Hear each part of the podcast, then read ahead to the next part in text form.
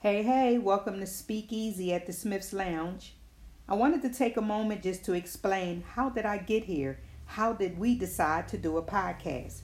Well, for years we travel um, for basketball, two hour drives, three hour drives, and we're always listening to the radio. So one day I said, I cannot continue to listen to these same old songs all the time. Let me see YouTube. So I went to YouTube and we would listen. But you know, with YouTube, you have to keep your phone open or it will shut off. So at that point, I end up seeing that purple icon on the phone and I noticed that that was for podcasts. I was like, podcast, let me see what's going on. So I end up running across 30 for 30 and they would tell different stories and I really like that. So I was like, okay, fine. So then I said, well, we have to have some local things going on. So I ended up finding um, Church for the Wild. I was listening to um, I Take the Marriage podcast. I was listening to Sex with Strangers, the Philly Joint podcast. I was listening to Million Dollaz Worth of Game, the realest podcast ever. And um, who else? And then the Brown Girls Link Up. They are about a year old now. So I started listening to them.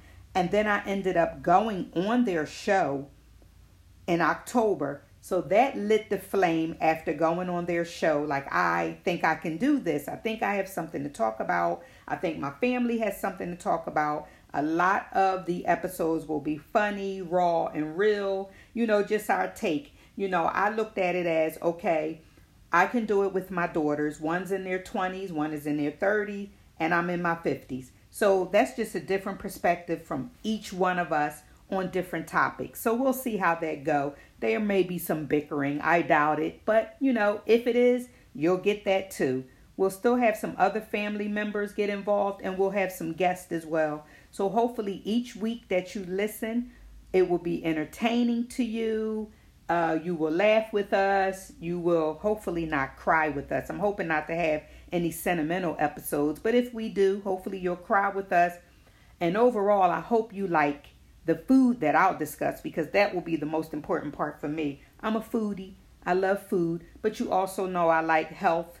So we'll talk about health and wellness. It will just be an overall show of everything. And I just want to say thank you to all of the podcasts that I just named because all of them collectively, I listen all the time. I listen to every episode every week.